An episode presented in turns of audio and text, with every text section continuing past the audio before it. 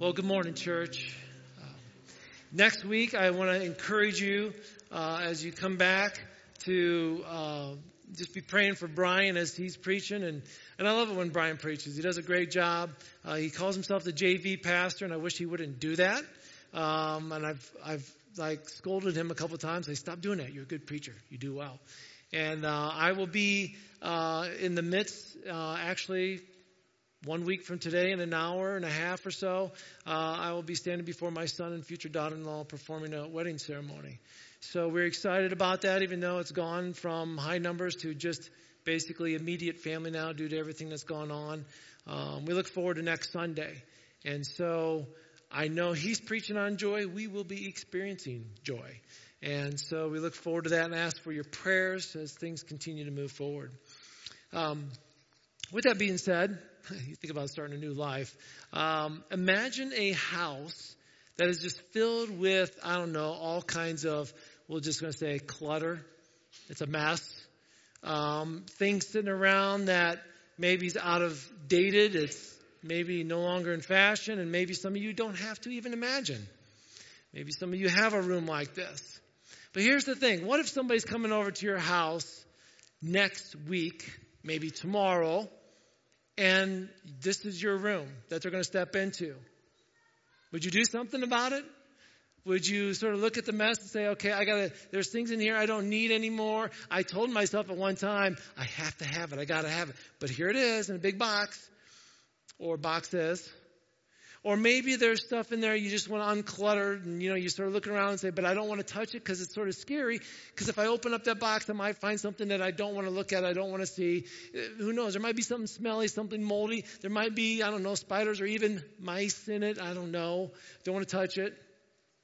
Or maybe you're looking around the room and you're saying, I know the wallpaper on here from 1970 is pretty cool, but it's outdated and it needs to be updated and everybody says I need to, but I, I'm sort of grown used to it. I sort of like it. It feels comfortable. What would you do in preparing for that arrival? Where do you even start, right? Let's, let's change the image here and go from that of a house to your heart. Our hearts are filled with all kinds of clutter as well. Things maybe we don't want. Things that we've said, I really need this in my life. And then as we get older, something happens, like, I really don't need that. Or maybe our, our hearts are, are filled with some scary things that have crept in and we've just sort of allowed it to lodge itself in a certain place of our heart and we don't want to deal with it. We don't like confrontation. We don't like something that took place and we just, we're not going to touch it. Or may, maybe our heart has some things that are out, it's outdated. You know, back in the day, that's who I was, and I've sort of held on to it instead of allowing God to clean it up. Basically, what I'm saying is, in our hearts, maybe we have allowed lies and fear and maybe other clutter of self control to fill up our hearts so much that we have no room for Jesus Christ when He's like, knocking and wanting to come in. I know we're all familiar with the song Joy to the World, but help me out with this. Put the lyrics up there. Joy to the world, the Lord has come. Let earth receive her king. Let every heart what? Prepare him room. Yeah, that's the song we sing at Christmas time. We're going to prepare him room. But are we? Are we preparing him room? I mean, that's a great Christmas hymn. But are we preparing room in our hearts for Jesus Christ? Part of the amazing Christmas story is that in the Old Testament, there are these guys by the name of prophets. The prophets came preparing the people with the good news that God was going to come save them. Micah prophesied that Jesus would be born in Bethlehem. Isaiah prophesied that Jesus would be born of a virgin. In Genesis, we read that Jesus would come from the descendant of Abraham. Jeremiah says Jesus would be born in the middle of the worst kind of human suffering.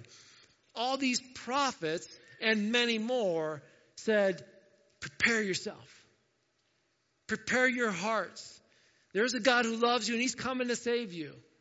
But then we get to the New Testament And the New Testament, God arranged a man by the name of John the Baptist to prepare the arrival of Jesus Christ. Turn in your Bibles to Mark chapter 1. We're going to be reading through some scripture shortly here. While you're turning there, I want you to think about another visual here. Christmas cards. I mean, this is the time of the year when actually the balance system gets used pretty heavily.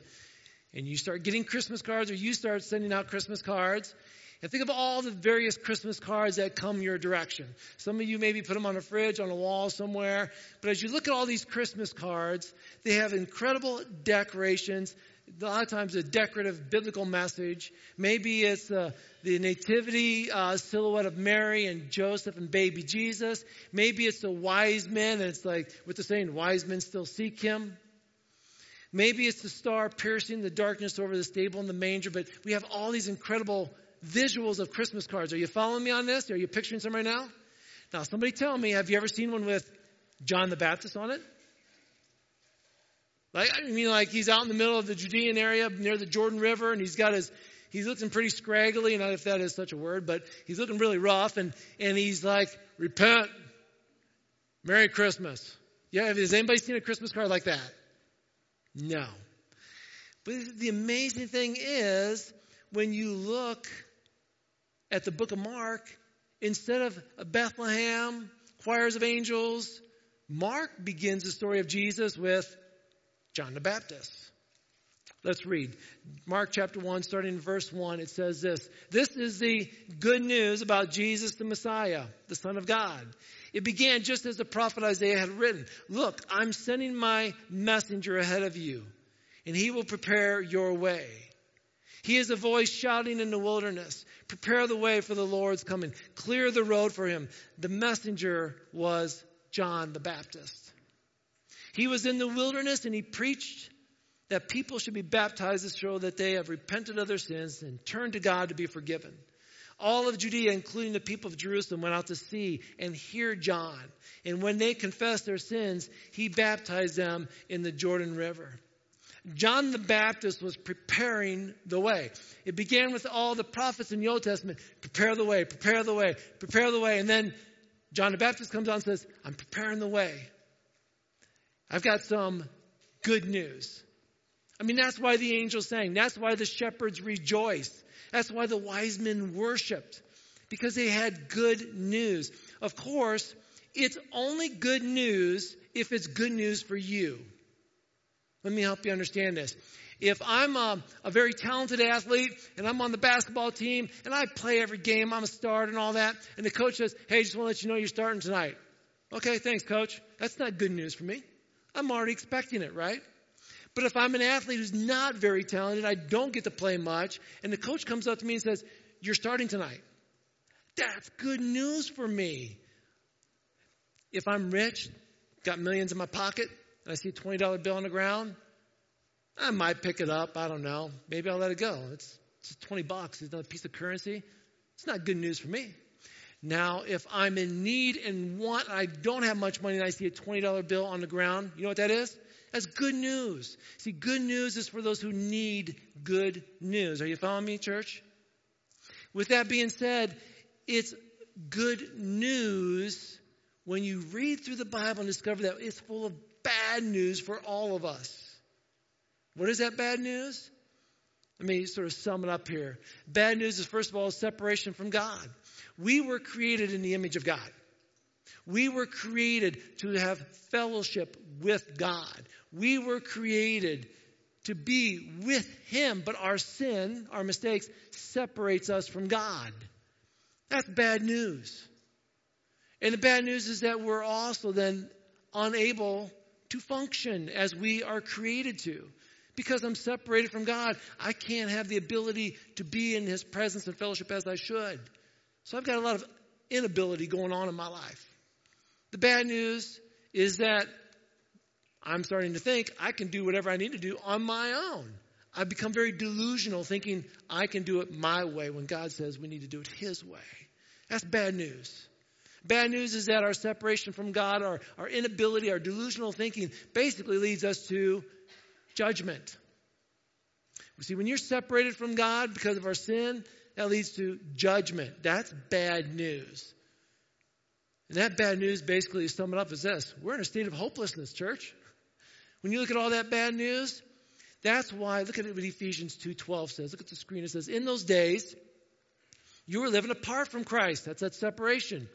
You were excluded from citizenship among the people of Israel, and you did not know the covenant promises that God made to them. You lived in this world without God and without hope. That's us, church. Without God, apart from God, we have no hope. We have no peace. If our hearts are too cluttered and our lives are too busy, there's no room to receive this good news. I got so much stuff going on in my life right now that God's trying to deliver the good news, but I'm a little busy right now and He can't come in because my room is full. The question is, are we ready to receive that good news? If we are, which I think we all are, we need to do what? We need to prepare Him room, like we sing in that song, right? Allow God's Spirit to unclutter some of the things in our lives. So let's begin with this part of the good news. Isaiah chapter 6, verse, uh, chapter 6, starting in verses 1 through 4, says this I saw the Lord. He was sitting on a lofty throne, and the train of his robe filled the temple. Attending him were mighty seraphim, each having six wings. With two wings they covered their faces, with two they covered their feet, and with two they flew. They were calling out to each other, Holy, holy, holy is the Lord of heaven's armies. The whole earth is filled with his glory. Their voices shook the temple to its foundations, and the entire building was filled with smoke. Church, listen, the Lord is holy. Holy means to be separated from. The Old Testament, if you go back and you read, like when the priests when they would go into the temple to worship God, there are certain sections they could go. The high priest eventually could get into the Holy of Holies at a certain time, but he had to be all these purification rituals that he had to go through. They even tied a rope around his foot so that when he went into the Holy of Holies, if he did not present himself correctly to God and he was struck dead on the spot, they could use the rope and pull his body out. That's how serious it was to go before God who is holy. Now, as we look at this, though, understand this. We get to the New Testament and we find out can anybody fit the description? Can anybody else here be holy? No, except one Jesus Christ. We read in the book of Hebrews, chapter 7, it says this There were many priests under the old system, for death prevented them from remaining in office. In other words, these priests came and went. They lived and they died. But, verse 24, because Jesus lives forever, his priesthood lives forever. Therefore, he is able once and forever to save those who come to God through him. He lives forever to intercede with God on their behalf. He's the kind of high priest we need because he is holy and blameless, blameless, unstained by sin. He's been set apart from sinners and has been given the highest place of honor in heaven. Church, listen. Basically, what I'm saying is this God is a holy one. God the Father, God the Son, God the Spirit. God the Son comes to earth. He is also the Holy One. We read in John chapter 6, verses 60 and 69, Peter looks at Jesus and he says, Lord, where would we go? You, you have the words that give what? Eternal life. Listen to what Peter says. We believe and we know you're the Holy One of God. His disciples, God, it's like standing before us right now is Jesus Christ, the Holy One of God, a direct image, picture of God the Father. His holiness, Jesus Christ, gives us hope and peace. He gives us good news. Why is that? Because unlike the other priests in the Old Testament we'd read, they'd enter into the presence of God and they'd give thanks, right? every so often. We now can do this on a daily basis. When we confess our sins, Jesus clothes us with his righteousness. Basically, listen, church. When we confess our sins to God, he makes us right with God. 2 Corinthians chapter 5, 23 says this. For God made Christ, who never sinned, to be the offering for our sin so that we could be made right with God through Christ. That, church, is good news. The prophets of old, John the Baptist, come along saying, Let me prepare you, let me prepare you. There's a God, a holy one, who loves you. You've been separated from him. He wants to save you. The question is, will you receive him? And because Jesus is both divine and human, he makes the perfect connection between us and God. He is unique, born of a virgin, seated by the Holy Spirit, unique. And we sit there and think, when there's a split between us and God, who's the one that's going to connect us? Who's going to bring the separation and get rid of that separation? It's Jesus. Jesus is the one that connects divinity and humanity and allows us to experience this good news. That's good news, church. And why do I start here? Like I probably preach salvation a lot, but we got to get this, okay? The first part of uncluttering our lives and preparing room for peace to come into our life, we got to have peace with God. There's no way I can have peace with you, you can have peace with each other unless you have peace with God first. And when we receive that good news, we have peace. But I'm sure many of you are still sitting there saying, okay, Rex, I've prayed, I've confessed to a holy God. He has forgiven me my sins. I have peace with God. I still don't have that peace going on around here right now. Even though we talked about Philippians chapter 4, verses what, 4 to 8, at the very beginning of our quarantine time, and we were watching online, preaching through Philippians, we talked about peace, and now we're getting to Christmas, and I was thinking, peace would have been here by now, right? But yet, no, guess what? There's still things that bring chaos, disruption, fear into our lives that sort of robs us of peace. Sometimes our hearts get a little bit cluttered with fear more than it should. But let's be, let's be honest, we all get scared of something. We all get jumpy at something, right? It, it, doesn't matter what it is. Little things provoke us into fear. We're sitting around at night, maybe, and it's dark, and you hear that little something in the house, like, what was that? And all of a sudden, everybody's got, got that little fear going on, right? Or you're driving down the road and you hear about something, you're like, wait, what would have happened there? And, and oh, you just got the email about somebody or the text about something, and oh, fear comes again. And it just keeps coming in and coming in. Let's remember this. When the shepherds were out at the with their flocks by night, as we sing, right? And it was a dark night. Do you think maybe they would have heard a noise in the bush? And like, could be an animal. Get our sheep. Their hearts probably jumped a little bit, right? They probably had a little bit of fear. But how do you think their hearts felt when all of a sudden that dark night was lit up with an army of angels singing? Oh, they were scared.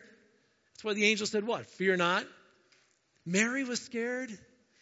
I'm going to have to, what, I'm going to raise the Son of God? She's probably scared of what people think of her. How is she going to do this? Joseph, he had fear what will people think if I marry you and, and that's not my kid? And, and, and how am I going to handle this? And what will people think? There's all kinds of fear in the Christmas story. Which was like, and here's the thing Mary and Joseph probably had peace with God, right? But they were still experiencing a lot of unrest and uneasiness around them, as we do now. Listen, what we face in life is never bigger than God. You hear me, church? All of us in here who claim to be believers in Jesus Christ, we got the Spirit of God in us. And whatever you're fearing right now, whatever's robbing you of peace right now, it is not bigger than God. God is bigger than all this junk. Let me use the words of a great philosopher. His name is Bob. God's bigger than the boogeyman. How's that? Okay? I, I, mean, seriously, we, we need to think about this. Sometimes we get all worked up. It's like, do you really think this is bigger than God? What you're going through right now, you don't think God can handle? He can. He can. And when we look at it, there's nothing more frustrating like this showing up to take a test. And you're getting ready to take a test, and it's like, uh, I, I didn't study this. Anybody been there?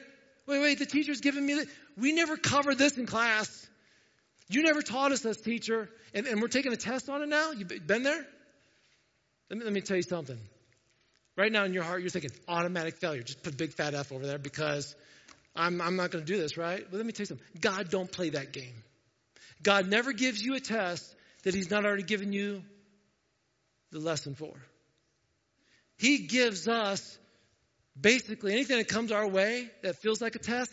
He gives us His Word, His book. So whatever comes our way is, guess what? It's always an open book test.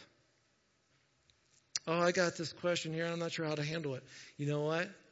But I've got the answer right here, and He will help me find it. Oh, there's some peace, right? You know, this this week, I, I, I had the you know sermon's ready to roll. Got it pretty much figured out. This is where it's going. Halfway through the week, and it could have been somewhat of a turbulent week. I was listening to another uh, me- message because uh, I myself, you know, you come here on Sundays and you get to hear me share God's word with you, and I get to pour into your direction. The question of who's pouring into me. So uh, during the week, I will listen to things that'll pour into me, and I heard a message that poured into me, and I'm going, how can I not share this with you?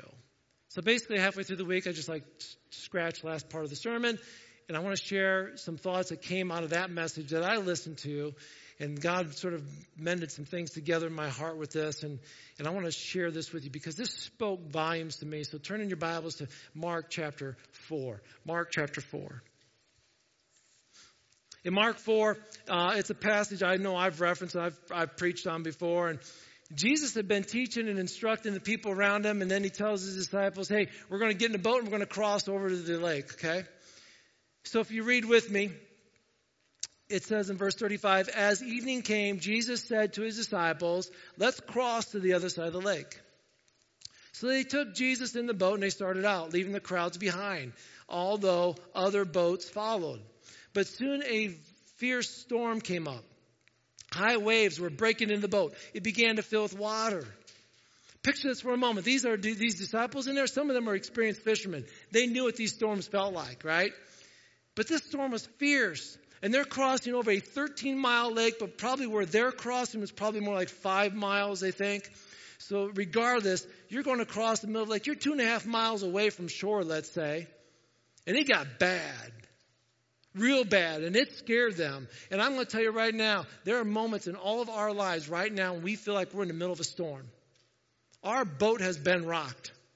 Somebody said somebody something. Somebody did something. You're going into a situation right now and it's like, I'm not experiencing peace right now. I feel like there's a storm going on. Disruption, adversity, chaos. But here's the thing, church, and you're probably, and if you're like me in those moments, you're like, but I'm a Christian. Why am I experiencing this? I'll tell you why, because we can still be in the will of God and still be in a storm. These disciples were what? Jesus said, hey, come on, let's get in the boat, right? And they got in the boat and they what? Were in a storm. They were in the will of God. They were with Jesus and they were still in the storm. Jonah disobeyed God. He ended up in the storm. The disciples got into a storm because they obeyed Jesus. I don't know if we think sometimes it's because we're followers of Christ, we're exempt from storms. We're not. Let me ask you this. When you're sitting in the classroom at school, who has to take the test in the classroom? The A students? C students? The failing students? Who takes, who takes the test? Everyone. Yeah. It doesn't matter how good of a student you are, not everybody takes the test. It doesn't matter where you are in your faith, everybody gets tested. Everybody faces a storm. We're not exempt from storms. And during this storm, where's Jesus? Anybody know where he's at? Look at verse 38. Jesus was sleeping at the back of the boat with his head on a cushion. Oh, the teacher is silent. You ever feel like that? As you're, you're taking your test in school, and it's like you look up at the teacher, they're just sitting at their desk, they're not saying a word. And you're like, I'm stuck on problem number one. Teacher, teacher, is the teacher going to, yes, can I help you? No, teacher's not going to say anything, right? Why? Because you're taking a test. Their job is to remain silent and for you to take the test. And sometimes as Christians, when we're in the middle of our storms, in the middle of our tests, we're like, God, God, and God, like, how come God's not answering my prayer? Because He's watching. You've been taught how to handle the storm, and He's given you an open book to find the answer. But you're like sitting there thinking He's got to give you the answer, and He's already have given you the ability to find the answer. Well, Jesus is sleeping. And the wind didn't wake him up. The waves crashing over the sea didn't wake him up. The water on his feet didn't wake him up. It was the cries of the disciples that woke him up. Sort of like a mom. Some of you moms, you can sleep through anything, but as soon as that baby's just a little bit, of, you're like, oh, the baby's awake.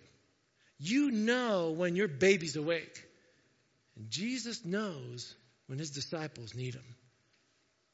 And he instantly awakes. And look at verse 38. The disciples woke him up shouting, Teacher, don't you care that we're going to drown? don't you care that we're going to drown? And you're like, well, we're in a test. We're in a storm. It's easy to feel angry at God.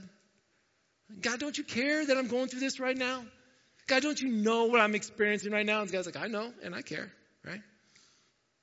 And when we're in a crisis, there are those times we feel like He doesn't care, but He does care. He does care. Look at verse 39. When Jesus woke up, he rebuked the wind and he said to the waves, Silence, be still. Suddenly the wind stopped and there was a great calm. Silence or peace. The Greek word is actually siopao, which means mute. Some of you got those buttons on your remotes at home, don't you? It's getting pretty loud in there and somebody's trying to talk, you can't hear them, and you just grab it and all you just, one, one little movement, one little click, and it is quiet. Jesus stood up and peace, boom, mute button, storm stopped. Everything went from chaos to peace. Here's what I want you to hear. If God can control the peace in the storm around us, guess what else He controls? He controls the peace within us. Just as He calms the storm outside, He calms the storm inside, and that's what He's doing here. And not just to us, but to others as well. Because when God brings us peace, as Christians, the world around looks at us and say, man, you look pretty peaceful. What's going on in your life? That's our moment to say, I got good news from God. I've got a relationship with Him and He's giving me now peace. But you're in a storm. I know, but I still got some peace. You know who's going to say that? Everybody that's around you right now. Why do I say that? Because when I'm looking through scripture, and I can't believe I didn't see this before, but there's a verse there, verse 36, it says, So they took Jesus in the boat. They started out, leaving the crowds behind, although other boats followed. When I read this story, I've always thought it was just Jesus in that one boat out in the middle of the storm. It was Jesus, this one boat, and a bunch of other boats were in that same storm. We just didn't know about them. But it says here, other boats were following him. They're experiencing the same storm. And guess what? Not only did they experience the same storm, they experienced the same peace. And the disciples were able to that day be a testimony to the people around them. Verse 40. Then he asked them, Jesus asked his disciples, Why are you afraid? You still have no faith? Isn't that funny? Why are you afraid? They're like, Were you not just in the storm with us, Jesus? Did you not see? This is a joke, right? You just you're pulling my leg now because you're like you're asking me why are we afraid? You know why we're afraid, right? He's asking why, really, and, and again, it doesn't make sense. But I think he sometimes is trying to wake us up to like, why are we afraid? Let's go back to that. God's bigger than the boogeyman, right? He's bigger than all that we got. Remember, they're with Jesus. He's like, why are you afraid? Did you forget I'm right here? We do that, don't we? We forget Jesus is right with us. Remember, we can be in the will of God and we can be in a storm at the same time. It happens. It happens. And then he says this for those of you with not little faith, but no faith. He goes, Remember the Word of God. Remember the Word of God. Look at this. Think about this. What did Jesus say before they left? When they were getting in the boat, you go back to verse 35. What did Jesus say? He said, Let's get in the boat and let's go to the other side. That's what he said. It wasn't, Hey guys, let's get in the boat and let's go halfway across the lake and sink and die. Y'all in? No, what did he say? Let's get in the boat and do what? Go to the other side. See, what Jesus promises, what Jesus says, Jesus plans to follow through with. He's like, why do you have little faith? Actually, he said, why do you have no faith? Did you forget what I said? Did you forget my promise? I told you we're going to the other side. It might get stormy in somewhere in between in your life, but this is where we're going to end up. And you got to trust me. He promised the disciples that they would cross. They would cross over to the other side. The test is Do you believe His word or the things around you? Here's the problem. We tend to forget what God was saying and we're just looking at everything around us like, this stinks. This is horrible. I can't believe this. I have no peace. And it's like, yeah, that's called a storm. But what did Jesus promise? God reminds us, hey, you know what? This virus is real. I don't know why. I don't think I've ever said this to anybody. The virus is fake. I've never said that. But it's funny how I will get a message, a text, or I see somebody post somewhere and say, hey, this virus is real. Yeah, I knew that. And, and unemployment is real, and quarantine is real, and isolation is real, pain is real. Everything that we've all, all been experiencing over these past nine months has been very real, right? The storms are real. But God says what? I'm Lord over all this. All of it.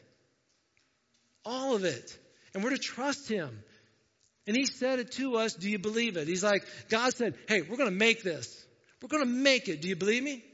It's going to be okay. You're going to trust me? And we're like, Amen. Yes, yes. Listen, church, it's time for us to stop letting our amens just be amens, and it's time we start living it out. We can't just go around saying, oh, that was a good message. That's a good word. That's good truth. Let's post this. We got to go beyond that. We got to start living it out. We got to be a message to other people and saying, there is peace that we can have. Yes, this is stormy times, but God said we will be okay. And I believe it. Do you? And if you believe it, you will walk in it. If you're not walking it, then maybe you aren't believing it. But here's the thing you can't stop fear from coming. You can't. I can't stop fear from coming. But you can keep it from coming in. Don't let fear clutter your heart. Joy to the world, right? The Lord has come. Let earth receive her what? King. Let every heart what? Prepare him room. Church, I want to encourage you. I want to encourage you. Let peace come in. Let peace come in your heart right now. Maybe it's like, well, I don't, I don't want to. I just want to be upset about this. Or I don't understand why this is happening. Or I'm, I'm still frustrated with, with how this all went. I get it. Let Him have it. Let Him have control over it. Let peace rule in your heart. Do you really want to be miserable all Christmas? No, thank you. That's the best thing I've heard all day. Worship team, would you come forward on that message right there? You ever wondered, you know, how this all ends? You know, when is Jesus going to come back? You know, the past prophecies gave us hope and peace for the arrival of Christ, and they came true. It's sort of like going to see a, a trailer um, on TV for a movie. You know, they sort of sort of show you that a movie's coming, and you sort of get bits and pieces of the movie, and then there's a release date for when that movie's coming out, and you're like, oh, the movie's coming out next month, and you get you sort of have an idea what's going to happen, and then it comes out, and you go and you say, man, that was worth waiting for. That was awesome. Okay, that's like the coming of Jesus. But then you find out there's a sequel. And there's another one coming, and it's going to be released soon. They haven't given a release date yet, but it's going to be even better than the first one. You're like, I can't wait for that movie to come out, right? That's the second coming of Jesus. We've experienced the first coming of Jesus coming here to this earth. The second coming is going to be even better. And while we're waiting for that second coming, while we're waiting for that sequel to take place, let peace rule your heart. Let peace rule your heart. Would you stand, please? Heavenly Father, I thank you, Lord for being an awesome and mighty God. I thank you, Lord, for giving us peace in stormy times. I thank you, God, that it all began with the fact that we were separated from you. And we were apart from you, and it's such bad news. But you gave us good news by sending your Son, the Holy One, to rescue us, to save us, so that we can have life eternal. And with that eternal life that you've given us, you didn't just leave us with that. God, you gave us your your hope and your peace. And in the midst of stormy times, you've promised us, hey, we're going to the other side. So, God, help us to hang on to that truth. Help us to trust you. I know as as God, sometimes it sounds like you're just you're just being silent. You're not answering my prayers, but I know you're there, and I know you've given me your Spirit. I know you've given me your Word, and it's like an open book test. You've allowed me to find answers. Sometimes we've got to share those answers with each other. You are the answer. You give us peace. Thank you, God, for that. And God, if there's somebody in this room this morning that is not at peace right now, maybe there's too much clutter in their heart right now. there's emotions or there's busyness or there's a past experience that somebody did something and there's no peace. God, let us let us bring these to you right now, right where we're at, to confess them. Whether we have to ask for forgiveness or whether we're asking for help. God, remove those from our heart. Get the clutter out. Organize it for us, Lord. Remove the chaos. Remove the disruption. Give us your peace. Let your peace come into our hearts right now, God, so we can worship you. We love you, Lord. In thy name we pray. Amen.